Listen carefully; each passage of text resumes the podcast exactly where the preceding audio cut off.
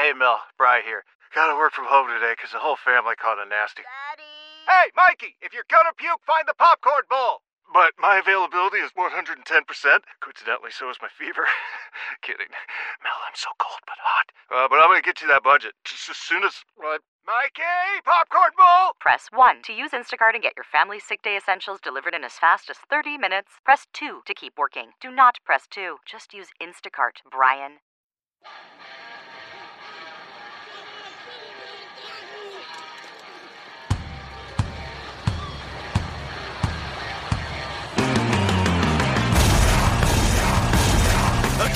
For the teams, a bunch of badasses if you know what I mean. They're coming out of the sky, out of the sea, and on land, gonna take it to the enemy. Lock it low, boys. Time to explode, boys. Make sure you get home, boys. They got your back, the pride of the fleets, the bright swinging frogmen of the UDT.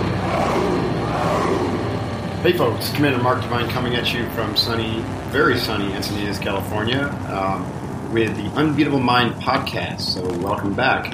Um, my guest this week is a friend, uh, someone we've actually chatted to in the past, and you might know him as the author of the Primal Blueprint, best-selling author, I might add, the Primal Blueprint. It's Mark Sisson, also runs the uh, highly trafficked and very, very cool and awesome uh, blog, Mark's Daily Apple which is all about health and nutrition and optimal living and all sorts of things. So we're going to talk a lot about that today. We're also going to talk about Mark's new book and some of the other crazy projects he's involved in.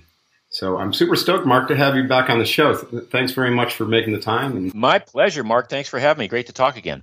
yeah, likewise. Um, you know, it's funny. I, I don't think we've actually, ever actually physically met, but I'm, I, I was at a technology summit just a few weeks ago Actually, your name came up a couple times in conversations. I, I was talking to a few folks who are kind of dancing around your world. And um, I'm pretty sure that we'll be able to meet in a virtual reality space pretty soon. that that could well be. We used to have a saying in Maine. You know, it's like we went to we went to different high schools together. Mm-hmm. Which is, you know, we sort of traveled in the same circles, but just never met. Yeah, So- we're just swirling around all these different people that know, Yeah. know each other. Yeah, that's really cool.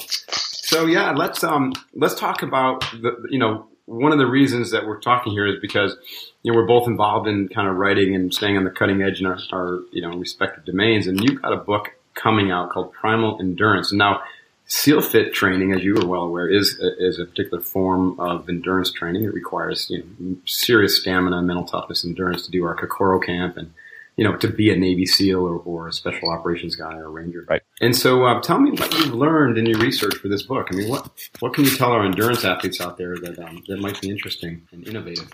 Yeah, well, the the book sort of came about um, as a as an afterthought because you know I spent my life, my, the early part of my life, uh, as an endurance athlete, as a marathoner, and then a triathlete, and I was fairly good at what I did.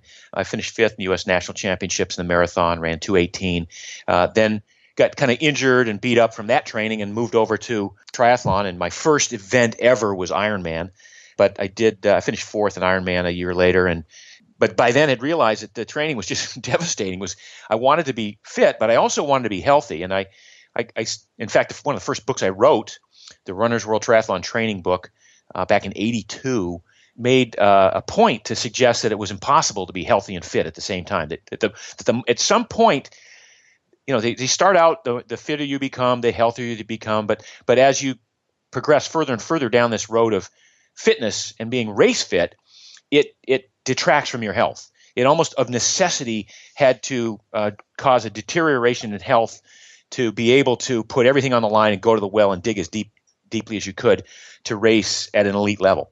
Based upon the training and nutrition modality. Correct, correct. So the tr- exactly. So the, the the wisdom of the day was you just put- in as many miles as you could possibly handle without breaking down, and uh, some of it was was slow. Not much of it was slow, by the way. Some of it was moderately fast, and some of it was wickedly fast, as we used to say. And uh, uh, and then the training, there wasn't much time spent in the gym. It was pretty much very specific. You spent time on the roads because that's where you're going to be racing.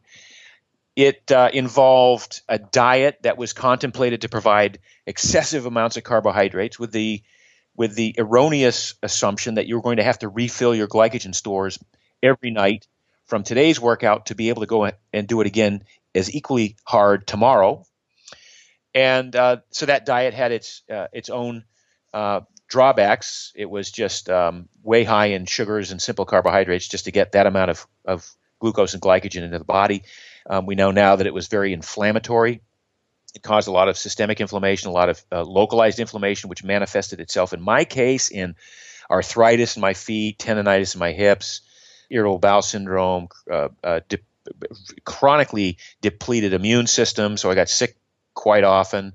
It was just kind of nasty. It was like, okay, here I am trying to become the epitome of fitness, and I'm like the example of what ill health looks like with all of the afflictions that I was dealing with. And uh, so when I when I left the world of high level competition and started to re-examine my life and what it took to be strong and lean and fit and happy and healthy and productive without all of this pain and suffering, um, I started to look at you know the shortcuts, how we could get to that point where we could we could be all those things uh, and enjoy life at the same time. Because I have to tell you, as an endurance athlete, most of the time I was not enjoying myself. I was certainly managing pain. I was certainly feeling like I was, you know, um, a king of the world in my domain, but it wasn't fun. It really wasn't. There were, you know, there were the occasional long runs out in the hills, which were beautiful and and contemplative and uh, you know had an element of meditation to them, but it just wasn't fun. So I sort of rededicated the next 20 years of my life to to to looking for ways to move that involved having more fun. And so I started doing, you know, I snowboarded and I stand doing stand up paddling, playing ultimate frisbee, slacklining, um, hiking, and and kind of doing that sort of event with my dog and with my kids and with my wife, things that I could enjoy and put out of my mind the idea of ever running a 10K or doing a mud run or a Spartan race or doing a, a, a marathon or a triathlon again. Uh, I started to actually write about how devastating that kind of training was. In, in fact, 10 years ago, um, Art De Vany and I coined a phrase, chronic cardio, which described the type of training that we all did for years and years. And that was this training where you'd go out and you'd keep your heart rate anywhere from 70 to 85% of your max heart rate most of the time.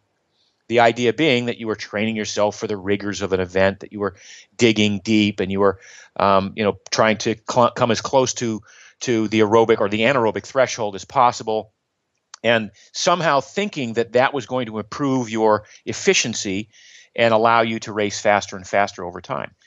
And to a certain extent, it did.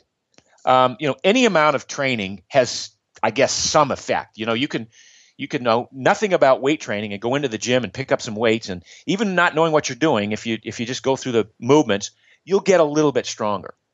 But the idea here was how can i become the strongest i possibly can be? And and in terms of an endurance athlete when i revisited this a few years ago i thought wow the technology has changed. First of all the diet has changed. And now this is all about becoming good at burning fat you know, the old paradigm was, oh, how do I manage glycogen so that I don't run out of glycogen? And that meant how do I fill my glycogen stores with carbohydrates every night, every day? How do I carb load? How do I slam down gel packs every 15 minutes on a long ride or in a race? How do I uh, keep from hitting the wall by keeping my sugar levels up during a race? And that was the that was the paradigm for 40 years. That was most of the scientific community agreed amongst themselves yeah, that's probably how you do it. You probably do that by by becoming good at managing your glycogen stores. And yes, we recognized that you ought to be good and efficient at burning fat, but nobody really focused on how do I become so good at burning fat that I can perform for long periods of time, deriving 85, 90, 95% of my energy from my stored body fat.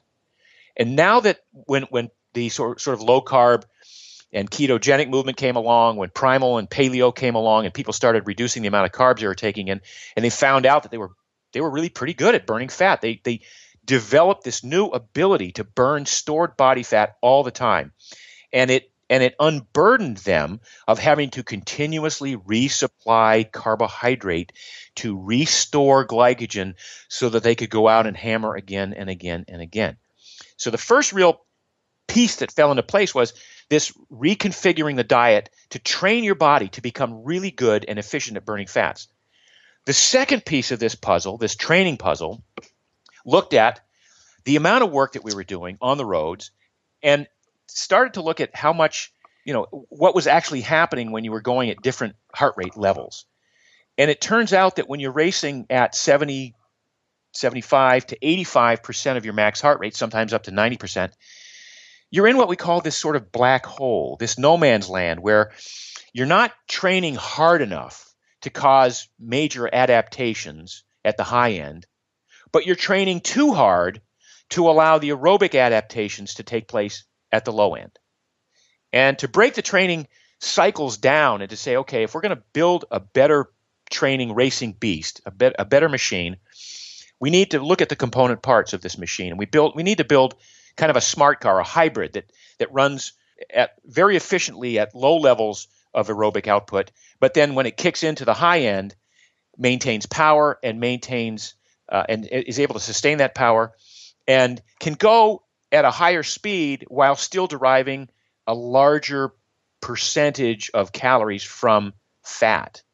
And it turns out the the only way to do that is to, to spend most of your aerobic base building at a very low heart rate. And the, the, the term we use, and we, we come to it from Phil Maffetone, who started pioneering this 25 years ago, is basically a number that is one, 180 minus your age. So I'm 62. So my aerobic pace right now for any appreciable amount of endurance is 118 beats a minute. In the old days, I would have said, "Are you kidding me? 118 beats a minute? I can't do anything. I can't. That would be like walking for me or something. I could. My max heart rate, even now, my max heart rate's over 170. So this isn't even close to 80% or 75 or even 70% of my max heart rate. But what it means is that when I'm spending that time training at 118, and in my, you know, there's some allowance for your history of endurance, so I could I could shift mine up to say 123 but still it's a pretty low max heart rate. If I keep my training at 123 or below, number one, I know that I'm always aerobic. I know that I'm never venturing into the anaerobic or even close to the uh, the threshold zone. That I'm able to put as much oxygen through my system as possible. I can actually have carry on conversation when I'm doing this. I can breathe through my nose is one of the tests, uh, and and not you know get panicky because I'm out of breath. But at that low level of aerobic of heart rate, you know that you're burning mostly fat. So then the strategy and the game becomes the longer I spend training at this low heart rate, the more efficient I become at burning fats. And that efficiency manifests itself, it shows up over time as my ability to race, to run, to ride at a faster pace while still being at that heart rate. So some people come into this and they go, "Well, geez, Mark, I tried it and I'm I could barely walk and keep 118 or jog very easily a 13 minute miles. But after a couple of weeks or a couple of months, they say, dude, I'm, I'm running eight minute miles now and I'm keeping my heart rate in that same zone. Well, the fact that your heart rate is in that same zone means you're still very, very aerobic. And uh, by definition, you are running faster and faster, burning the burning larger amounts of fat and sparing glycogen. So your efficiency, and this is what we're long-winded way of of, of getting to this, we're building your efficiency first, your fat burning efficiency. So when you become so efficient that now you can that you can burn you can derive 90 95% of your energy requirement in a race from fat whereas your competitor right next to you is they're only accessing 30% and the rest of it's carbohydrate you are de facto sparing glycogen and now once you start to kick it into a higher zone or, or redlining it now you can you, you know, you're starting from a from a point where you're not going to tap into your glycogen stores as much as the next guy, and you will uh, you will prevail in the race. Um, geez, I've been talking a long time. Should I stop there and let you? I think you just summarized the entire book. yeah. Well, that's just the aerobic part. Now we can talk about the you know the the strength part too. But but that's I want people to understand that because when I tell them, you know, part of this being you know, we say in the book, uh, uh, train slower to go faster. You know, train slower to race faster, and they don't they don't get it. But this is really about about efficiency, how you become a more efficient fat burning machine, so that when you start to do the speed work and the strength work, you're starting from a whole new baseline. Yeah, I, my experience, you know, with, with SEAL Fit and also, you know, CrossFit, the CrossFit world is, you know, those people who get into CrossFit, you know, who used to be endurance athletes, recovering, you know, marathoners and, and triathletes, they, they pick this up pretty quickly. but those people who haven't experienced it firsthand, the power of the high intensity functional movement combined with the, you know a lower volume on their on their um, road work, and then you know first shifting to paleo, and then then experiment you know experimenting with more fat and stuff like that, like with bulletproof coffee and all that. You know those people. It, you know, it, like I said, if you if you get into CrossFit, you get it right away because you experience it. But if you don't, there's a lot of skepticism still that, that this is um, that this is real, right? So I, I, my sense is there's still a large number of people out there grinding away with long mileage and eating pasta every night. Is that your experience? Oh, totally. I mean, my my CFO, who's been sort of following me at a distance for five years, and adapted his diet and became really into the sort of uh, you know lower carb, at least eliminating the nasty carbs, higher healthy fats, moderate protein, had lost some weight, was was feeling really good, but just could. There's no way he could buy into this this concept of training slow uh, to go faster, and yet he's he's a former Cat two cyclist, so he's a a legitimate athlete, right? And he's and he said he just came up to me a, a couple weeks ago and he said, "Dude," he said, "I just I, I, didn't want to tell you this, but for the last six weeks I've been using your program, uh, the Primal Endurance program, and it's unbelievable how I'm climbing hills." Faster and stronger than ever before. And I'm taking my buddies out, and instead of going two hours where we, we basically redline for two hours, we're doing four and five hour rides every Saturday, but we're keeping the heart rates down in in that zone.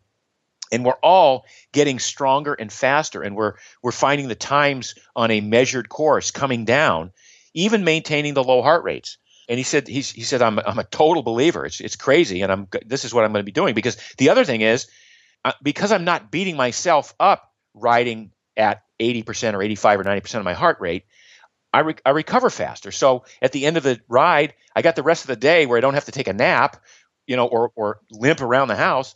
I'm actually spending time with my wife and kids, or I'm, you know, uh, enjoying other activities because it's not beating me up so much. And that's the one of the biggest elements that we encounter is, and that was my life for for 15 years. It was about how much could I beat myself up and then go back and do it again the next day? Well, you know, that life shouldn't be about that, really. It should be about what's the most effective way for you to train and get the benefits that you want from your exercise program and be able, by the way, to go compete and do well, but also enjoy the rest of your life and not have to be this huge sacrifice that you make to get a third place age group finishers medal. Right. Is there, you know, like a simple 30 day or two week, you know, test or program you can you can offer these guys, or you do offer these, you know, hardcore, you know, stuck in the rut endurance athletes who are reluctant to change to just experience like really quickly the power of the paleo and ketogenic, you know, uh, impact on endurance training? Well, I mean, the, the only way to experience it is to do it, and that means you've got to suspend disbelief, right? Because so many people are, step are yeah. Step one is just to is just to um, is just to give in to the you know to the to the research and say, okay, I'm going to do this. It's it the research is pretty compelling, and I think I'll try this. Um, you know, I wrote a book called The 21 Day Total Body Transformation. Well, you don't transform in 21 days, but what happens is you shift your metabolism around in 21 days to be where you become good at at at burning fat. And virtually every athlete that I've worked with, and that's hundreds of top athletes now, uh, you know, if they get through that 21 day period, they come out the other side and they go, wow, this is, I actually do feel like I have more energy. I, I actually feel like I'm burning fat. I'm not reliant on having to have a carbohydrate replacement drink or supplement every couple of hours. And, and that's, that's the first phase of adaptation. That takes, again, about a month, 30, 21 days to, to a month. The next phase of adaptation takes a little bit longer, but you but realize you're going to get 80% of the benefits in the first 21 days.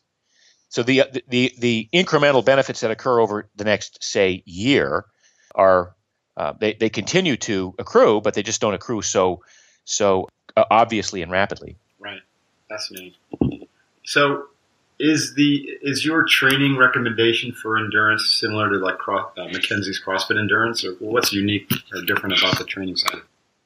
Yeah, so so you know we have a lot of um, we have a lot of of, a build up a base building phase and there are a lot of things that apply to that so hiking um, again playing games um, i like i did two hours of stand up paddling yesterday, and I guarantee you, if I was training for a 10K, I would count that as training.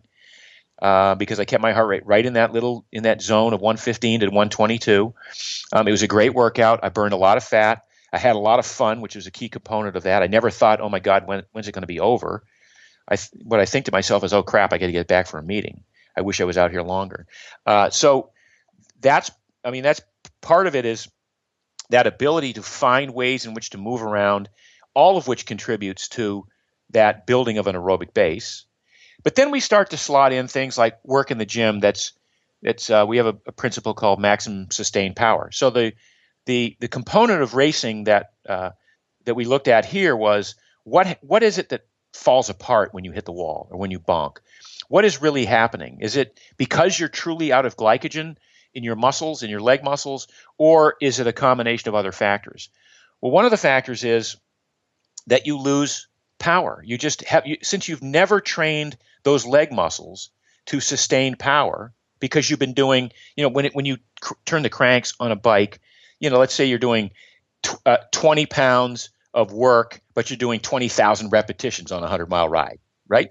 Or when you're running, um, you know, even if you're doing hill repeats, you're not doing that much. You're not exerting that much power because you've sp- got to spread it out over, you know, a 400 meter repeat or whatever. But where you develop power is in the gym. So one of the principles we, we look at is this maximum overload principle, where you go in the gym and you you might find whatever your one rep max is, say on a on a weighted squat, and then you pick 80% of that, and then you start to see how many of those you can do with some rest in between. So you might do two repetitions, maybe three repetitions, and then rest 10 or 15 seconds, and then do a couple more, and then rest 10 or 15 seconds, and then do a couple more, and then rest 10 or 15 seconds, do one more.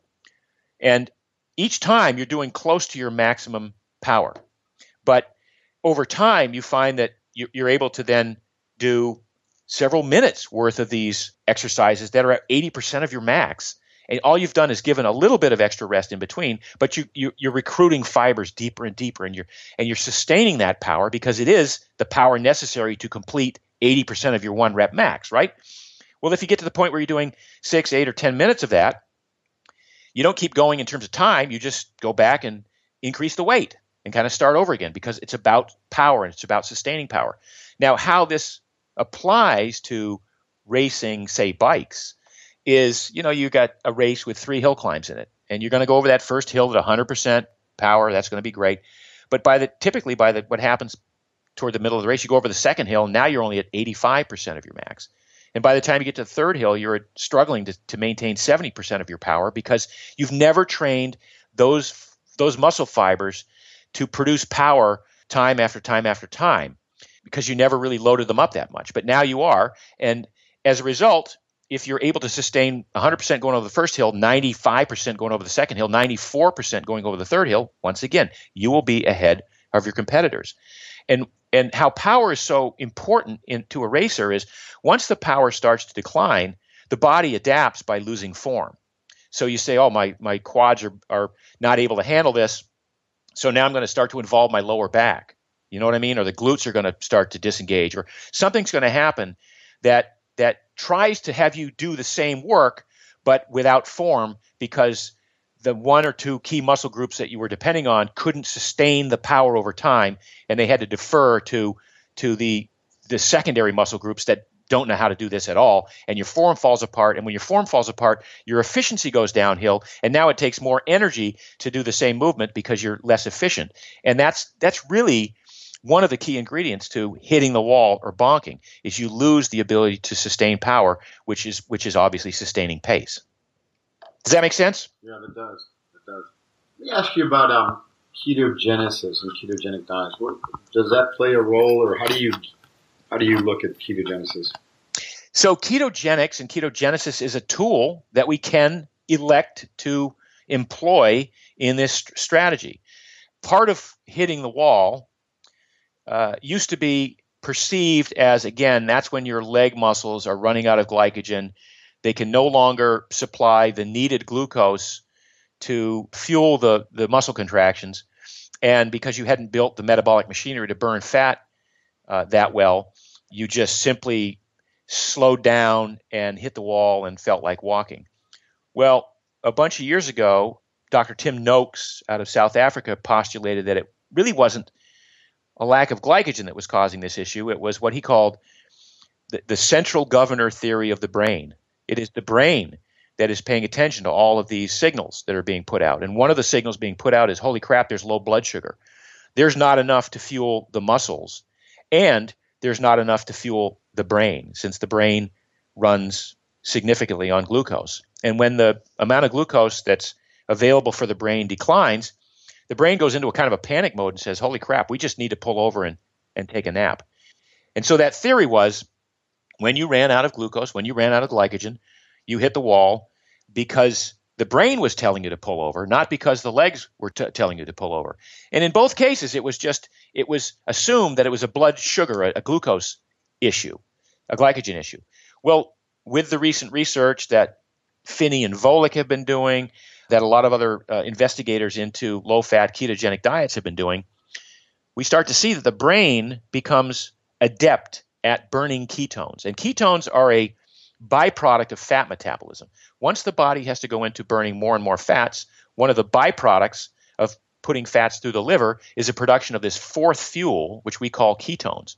Now, most people who are sugar burners, as we say, and have not fat adapted, most people don't know how to burn ketones very efficiently. They haven't built the metabolic machinery. They haven't created a reason for their genes to upregulate those enzyme systems necessary to become good at burning ketones. So they never really get a chance to to use ketones.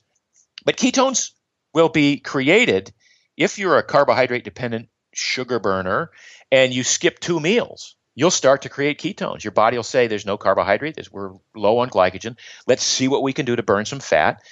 Uh, you'll notice it in the breath of these people because it's you've you've smelled ketone breath. It has a it smells like um, rotten apples or garlic in some people, but that's the ketones being expelled through the breath and the urine because the body doesn't know how to burn them yet. It hasn't built the metabolic machinery.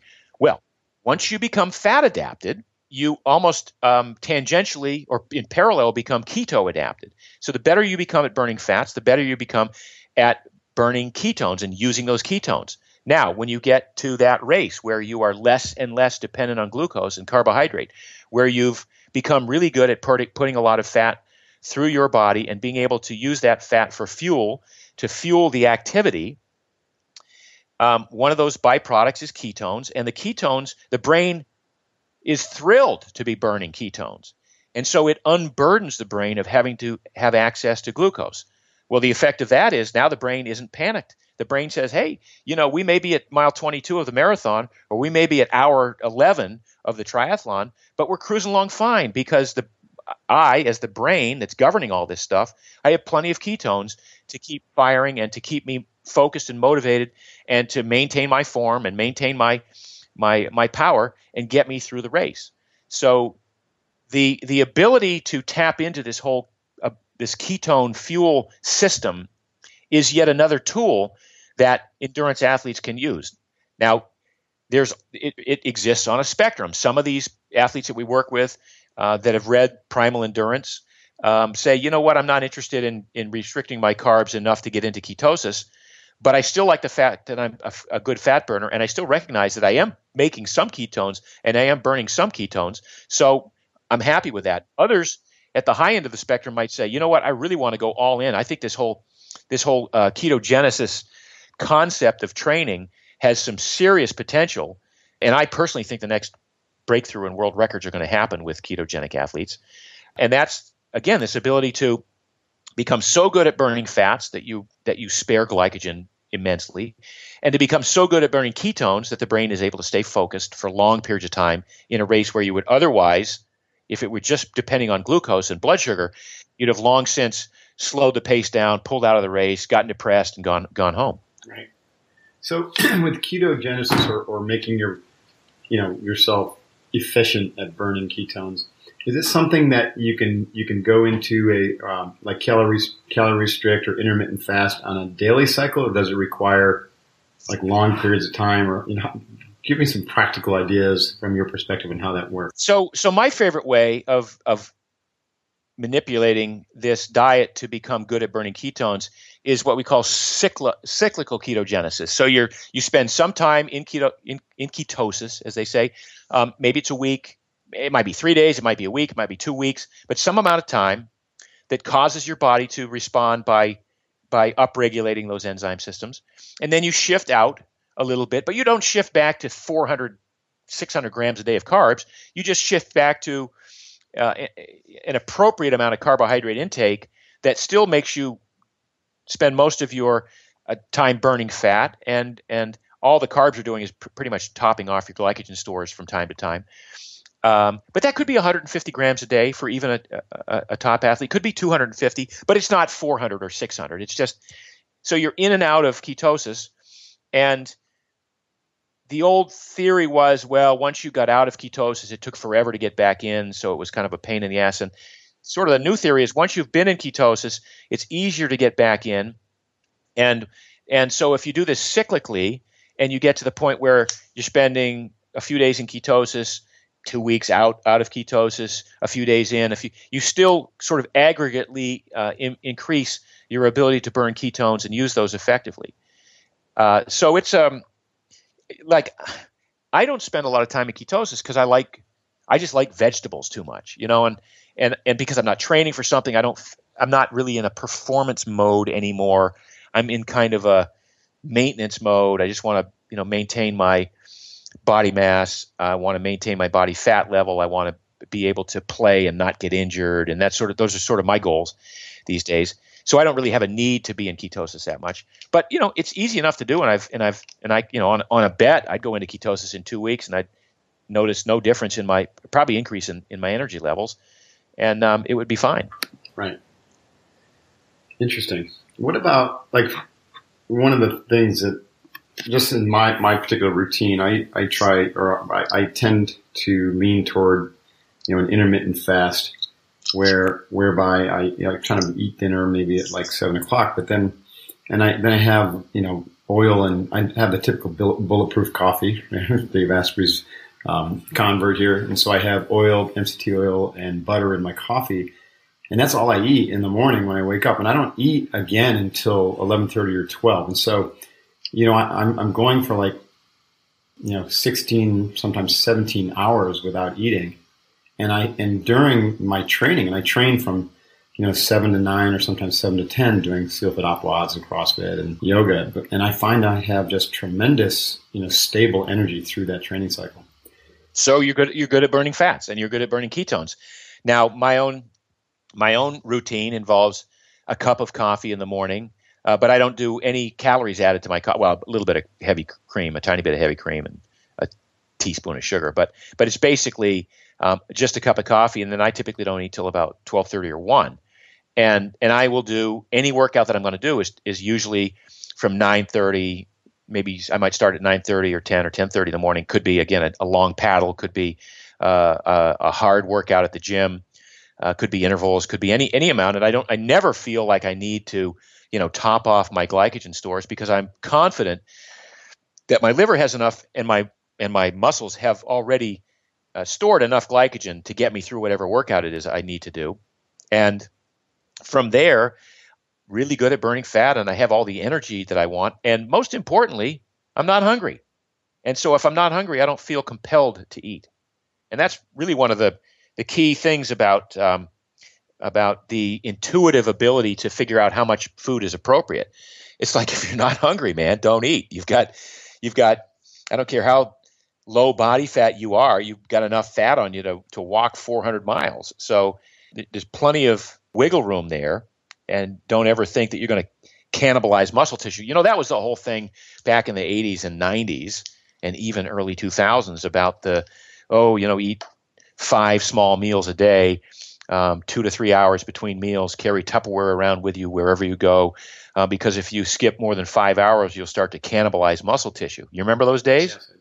Yeah, so own diet still does that pretty much. Yeah, and it's that's all predicated on the fact that you're still a sugar burner. And yes, if you're a sugar burner and you go five or six hours without restocking the, the, the carbohydrate, the, the glycogen, your brain gets kind of panicky and says, Where's my sugar? Oh, there's none around. I know what I'll do. I'll secrete more cortisol from the adrenals and I'll tear down muscle tissue and take a couple of amino acids and through gluconeogenesis, I'll make some more glucose. Well, what a waste of everything that is. When you become good at burning fat, you never get to that situation. You've got plenty of, of energy being created by the by the body fat stores. You probably doubled the amount of mitochondria in your muscles, so you have all these powerhouses, these energy producing systems in your in your muscle cells that are putting through oxygen and fat all day long without you even having to do anything about it, without you having to even take any food off a plate, because the body doesn't know if the 500 calories it got you from breakfast to, to, to lunch came from your thighs, your butt, or a plate of, of bacon it doesn't know and it doesn't care. It's all just good fuel. It's all good fat. So there's there was this thing about again about well if I don't eat regularly I'll cannibalize muscle tissue. That goes away when you're good at burning fat because you don't cannibalize muscle tissue anymore. The brain never gets a signal to secrete cortisol so that you have to tear down muscle tissue to create sugar because you've you've reduced your requirement for sugar so greatly and you've been able to access stored body fat and make ketones and burn those ketones instead of glucose. And by the way, ketones burn more efficiently, more effectively, and produce more energy per unit than glucose does. It's all just an amazingly wonderful thing. That is incredible. I, I had a conversation with uh, a fellow named Dr. D'Agostino. Mm-hmm, sure. I think you know him. Yeah, Dom. He's a good guy. And um, he was saying that the, key, the a ketone, let, us say you take a equivalent, you got 2,000 calories versus, uh, of glycogen stored at any one time. I think that's right, right? 2,000 kilocalories. Yep. Yep. When uh, an equivalent amount of ketones is, is equal to like 20,000 or 40,000 calories worth of energy. Yeah. Something along those lines. Some, some like geometric magnitude. So when you are efficient at fat burn and producing ketones, and that's, I think, I, the listeners, you know, confusing thing for them is to, to realize that we're not talking about getting fat. You know, like there's, I've got 11% body fat and I don't eat very much. I eat less than half, it seems like, than most of my peers eat. And, but I'm just eating way more fat than most people. And I'm burning that fat, like you said, and my body is producing those ketones. And then those ketones provide all of that extra energy.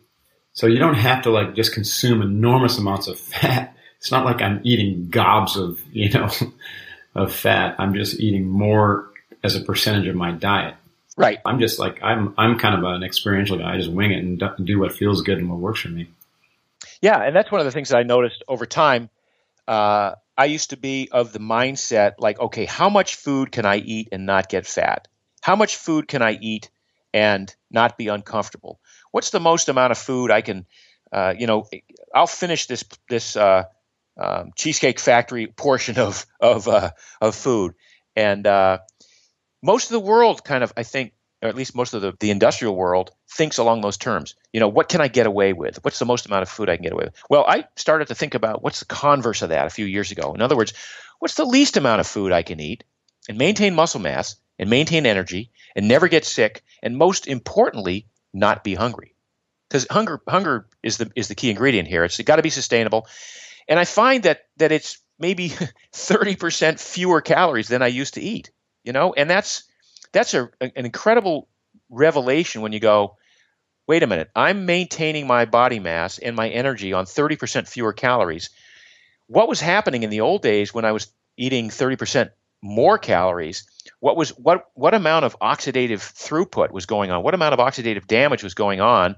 What amount of, of increased metabolism, which by the way isn't necessarily a good thing when your when your metabolism is revving at a high rate, that is not necessarily a good thing, although people who are trying to lose weight will tell you it is. Um, it's actually aging you faster. And, and it was quite the revelation to realize wow, most of the world who, who are like most of the United States, people who are already fit and trim, they're probably still eating too many too many calories. They're probably eating too much food for what they actually need. Yeah. I mean, I, when I go out to a restaurant with my wife, we've started to actually just split meals because when I get the meals, I'm like, I, I just can't possibly eat all this food. You know, it's crazy. Yeah, absolutely. And you know, there's there's really strong research to indicate that less food, you know, leads to a longer life. You know, that's they've done that study with the rats, and that, that it works. So it works with rats. Yeah, I mean, you know, obviously, rats are not furry little humans, but um, as as Mike Eades is wont to say, but um, it has worked with uh, with you know with the worms and the rat studies and things like that. C, C. elegans was the worm that they looked at most that was had the initial most compelling research. And there are you know there's the caloric restriction society and all these these things that are going on. These human experiments that are sort of self-induced. They're not run by they're not run by uh, science foundations because it would be cruel to cause people to have to stick to 1100 or 1200 uh, calorie a day diet for most of their lives. But when you but when you talk about people like you and me who ad libitum, you know, eat as much as you feel like eating, um, and we we skip the first meal of the day, breakfast, and we and then we, the first so the first true meal of the day becomes one that you have at noon or later, and then maybe there's a snack somewhere in there, and then there's a a moderate dinner, and you find wow, it's just it doesn't take that many calories to maintain my mass and to feel great, and there is that sort of intuitive like sense that you know what I think I will live longer doing this than if I were just plowing down copious amounts of food simply because I could get away with it. Right. And I find that when I let's say I travel or I'm going on vacation or something and I just you know for a day or two fall off my training plan, I mean I literally go all day without eating. I, I just like I, there's not any bone in my body that wants to put food in my my stomach right now. It's really Yeah. interesting. And you know, so I think when you eat and train this way, your body goes back more towards natural cycles, and you just kind of, like you said earlier, generally eat when you're hungry, and and you're you're really compelled to keep your training up because you just feel really really good, and your energy's, you know, very consistent and stable and high. Yeah. Cool. Very cool. What about personalization? I mean, it, what I've been starting to realize is that one size can't possibly fit all with any particular meal or fuel plan. Do you do you um, kind of advise any testing for personalization in terms of quantity and, or, or types of food or that type of thing? Well, what I try to teach is this ability to just intuitively arrive at what works for you. I don't want people to go about their lives going, you know, measuring. I think the the movement toward the quantified self is is a bit overboard. People who are, you know, wearing Fitbits and they go, "Oh God, uh, you know, um, it's 9:30. We just finished a big meal, and I was hoping to get 20,000 calories today. I got to walk for 20 minutes just to justify the meal I just ate that I overate that I shouldn't have eaten so much or whatever. Uh, we get into these, or people go, um, I thought I felt okay, but my Fitbit says I should feel like shit because I didn't get much sleep last night. Well, you know, it's really it comes down to how do you feel. You know, what is if you feel great and you're not sick and you've got energy, that's really what's most important. And if you can arrive at how do I feel and how I feel is awesome based on the choices I make on a day-to-day basis, then I've succeeded as an educator in giving you a point of view to look at your decisions and your choices moment to moment in terms of, well, does this serve me in the short term and does it not hinder me in the long term? And if those are the metrics that you use to make your decisions, then I think then then anything's fair game. It's it's really a question of what is going to give you pleasure right now and isn't going to cause you damage in the long run. Then it's probably it's probably fine. So that might mean, look, uh, three pieces of that apple pie are going to cause me pleasure in the short term, and there's gonna, there's not going to be any long term damage from that. But if I do this, if I eat a whole piece of pie every day, first of all, the pleasure of it kind of diminishes. It's not as great as it was when I forced myself, or you know, I, I decided not to eat it, and then I had three bites, and and then the lifestyle of it accumulates over time. So I don't want people going, oh well, what what would Mark say here, or what would you know what what did the book that I just read say about this, this, and this? I just want people to have this ability to make choices, and and once the choice is made, move on. No guilt, no second guessing. Even if it was quote unquote uh, not the perfect choice, move on and and and do the next thing. That's really the I think the essence of of living an awesome life. Yeah, I agree. Well said. So let's shift fire a little bit, although it's still in the category of food. Um, I was at this abundance seminar with Peter Diamandis back in January, and I ran into a guy named David who runs a company called Dry Farm Wines. Sound familiar? Yeah. And so this is one area where like people might think I'm a purist, but I do like uh, I do like red wine, and I like to enjoy some wine with my wife. And but you know I'm 52, and so even a couple glasses of red wine, you know, I'll feel a little foggy the next day. And David convinced me that his wines, which are specially selected you know, to to not to have a lower alcohol content, to not have any uh, additional stuff, you know, bad stuff in it, right? And et cetera, et cetera, et cetera, organically farmed and everything, that it doesn't, you know, you don't feel foggy, you feel alert and you're ready to rock and roll the next day. So I, I my, my first, uh, few bottles are arriving today. Uh, but then he mentioned that you had this, uh, you have tried it. And so I wanted to ask you straight from the horse's mouth. Is this, is this legit? Is this wine working? Yeah, so really good, um, good topic of discussion here because my own path was one of uh, drinking wine with every meal, not every meal, every dinner.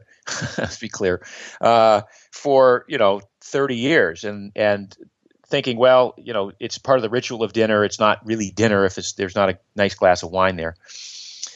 But uh, about two years ago, I started to think, well, maybe that's just not serving me that well. Um, I noticed I was waking up at two or three o'clock in the morning, and then not being able to fall back to sleep for another hour.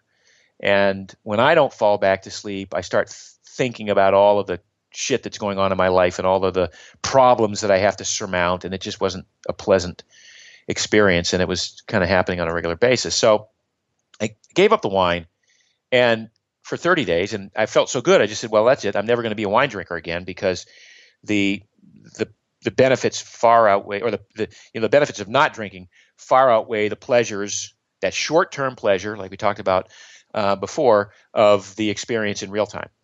So I met David and Todd, his part, uh, you know, Todd White's the guy that I talked to at uh, at uh, Dry Farm Wines, and you know, and I was so skeptical. No, there's no way, man. You can't. This this just can't be.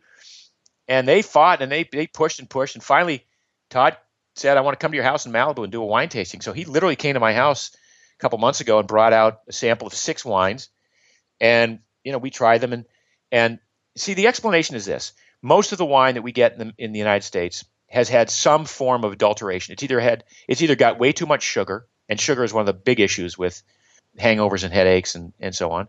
It's got uh, way too much in the way of sulfites and tannins, or it's got one of 76 approved additives that the FDA allows vintners to put into wine to improve, to deepen the color or give it the aromatics.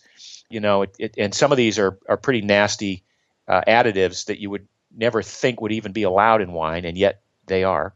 But those are the things that take this you know nature's lovely fermented beverage and turn it into uh, the beast that it's kind of become. And yet you go well why would anybody in the united states um, why would vintners do that? Well that's because that's what the public wants. The public wants a deeper richer more claret more burgundy uh, with some tobacco notes and you know some more oak notes and a little bit of raspberry and some whatever. And and the ultimate product looks good, smells good, tastes good, but feels terrible.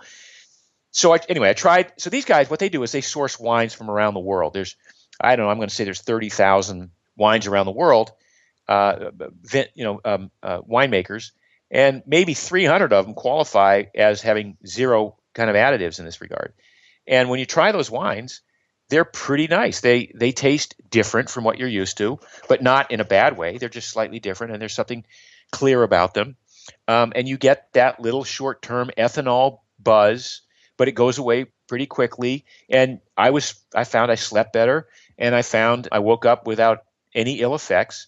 So yeah, I'm anxious for you to try this, Mark. I mean, I, I, think now you know, do I am I back to drinking wine every night? No, but but I'm certainly not back to being a teetotaler where uh, you know I just sort of uh, decided that that wine was out of my life forever. Now it's back in, and the irony here is that it's it's a paleo wine. It basically fits the criteria, which is it's real food. It's been yes, it's been it's basically grape juice. It's been fermented. Full stop. You know, no none of the manufacturing additives put in that we're so used to seeing in U.S. made commercially, and even a lot of European stuff too, commercially made product. Right. Wow, and that was an unpaid endorsement, by the way. That's cool. Those guys, I can't wait to try it. Yeah. And and we're gonna wind wind down pretty soon, but tell us about your um your avocado mayonnaise. I ran into a guy named John Duquesne the other day. What a neat guy. You know who I'm talking about? I don't. Maybe I do. Maybe I'm getting the name wrong. He was um he was telling me about um some of the investing in in some of the health um, product companies and he was talking about the marketplace that um, you and Rob uh, and some of the other folks were involved. Oh, John Durant. John Durant. Oh, I had the Yeah, yeah. Okay, sure, sure. Yeah. last name John Durant. Yeah, sorry, John. When you listen to this, I apologize, buddy. Yeah, John Durant. What a neat guy. I had a good, good little chat with him uh, just the other day, and he was telling me about uh, you have a, a product of, uh, which is an avocado-based mayonnaise. And Right. it's just rocking it, and you're selling it through this. Uh, what's the name of the marketplace? Thrive or Yeah, Thrive Market is the online seller, although we're, we're also available on Amazon. We've been the number one top selling mayonnaise on Amazon for the last five months, ahead of you know Hellmann's, Best Foods, Kraft, all the other majors. Um, so we're we're killing it on Thrive and uh, online, and then we're in 800 stores, including about 250 Whole Foods right now. But yeah, it's a, it's a it's the world's first healthy mayonnaise. It's actually made with avocado oil as the only oil that's in there, uh, organic eggs, you know, from cage-free hens, uh, organic vinegar from non-GMO beets, uh, a little bit of sea salt, and some rosemary extract. And it's just it, it tastes just like the mayonnaise that you want it to taste like, and and it's and it's just healthy. So that literally, the more the more you put on your food, the healthier the meal becomes, almost quite literally. Uh, so we're we're just have great experiencing tremendous reviews about it and a great amount of traction. So we've we just recently introduced a chipotle lime flavored version of the mayonnaise, uh, which serves as its own dip right out of the jar. And then we've uh, introduced a couple of um, salad dressings, a, a Greek vinaigrette and a honey mustard vinaigrette that are also based on avocado oil as the only oil in those dressings, along with other the uh, the herbs and spices. terrific. And then, did you create this, or was it a collaboration, or where where did this spring from? Well, so um, it sprang from my um, everything I do, um, every every product I make, I make for myself. It's like, why doesn't this exist? And I just I thought that the mayonnaise was the, sort of the holy grail of the paleo world. Like most mayonnaises out there have canola oil, which is nasty, crappy, or soybean oil, which is even worse. Um, they've got uh, sugar in them. They've got a bunch of ingredients that you'd, if you were truly paleo, you'd say, well, there's no way I can ever eat this mayonnaise, which means you either have to make your own, uh, which only works half the time and it doesn't last that long because it doesn't survive the, the refrigerator that long, or you just give up tuna salad, uh, egg salad, chicken salad, potato salad, and all of those uh, things that you might have otherwise wanted to incorporate in your diet because you couldn't find a good mayonnaise. So we thought, well, if we can introduce a a healthy mayonnaise and start the ball rolling with foods that actually not only make the, the, the meal taste better, but add some functionality in terms of being a healthy oil or having a certain uh, high antioxidant spice uh, or phytonutrient, then that's really where we want to go. And that's become the, the focus of Primal Kitchen Foods. That's cool. Very cool. I'm going to try that as well. All right, we are we have been rocking and rolling for almost an hour. I think we probably better give it a break here, or else uh, we'll be going for another hour. Super stoked that your book is Primal Endurance, and uh, that is that available yet, or is it? Oh yeah, no, it's it's uh, on Amazon, uh, of course, uh, fine bookstores everywhere, and on primalblueprint.com, which is my e-commerce site. Okay. All right, folks, you heard it from the horse's mouth, Mark Sisson. Go check out his. It sounds like a terrific book, uh, Mark. I can't wait to read it myself. Everyone uh, who's listening, go check it out. Uh, check out his website, primalblueprint.com, and his blog, Mark's Daily Apple. Uh, Mark's doing some great work. Thank you so much, uh, Mark, for your. Really appreciate it. My pleasure. Thanks for having me, Mark. Great stuff, and uh, look forward to meeting you in that virtual reality world. you got it. All right. All right. Take care, uh, Mark. And uh, thanks, everybody, for listening. Thanks for tuning in to Mark Divine's Unbeatable Mind podcast. Uh, train hard, stay safe, and for God's sake, have fun. Hoo-yah. We'll see you next time.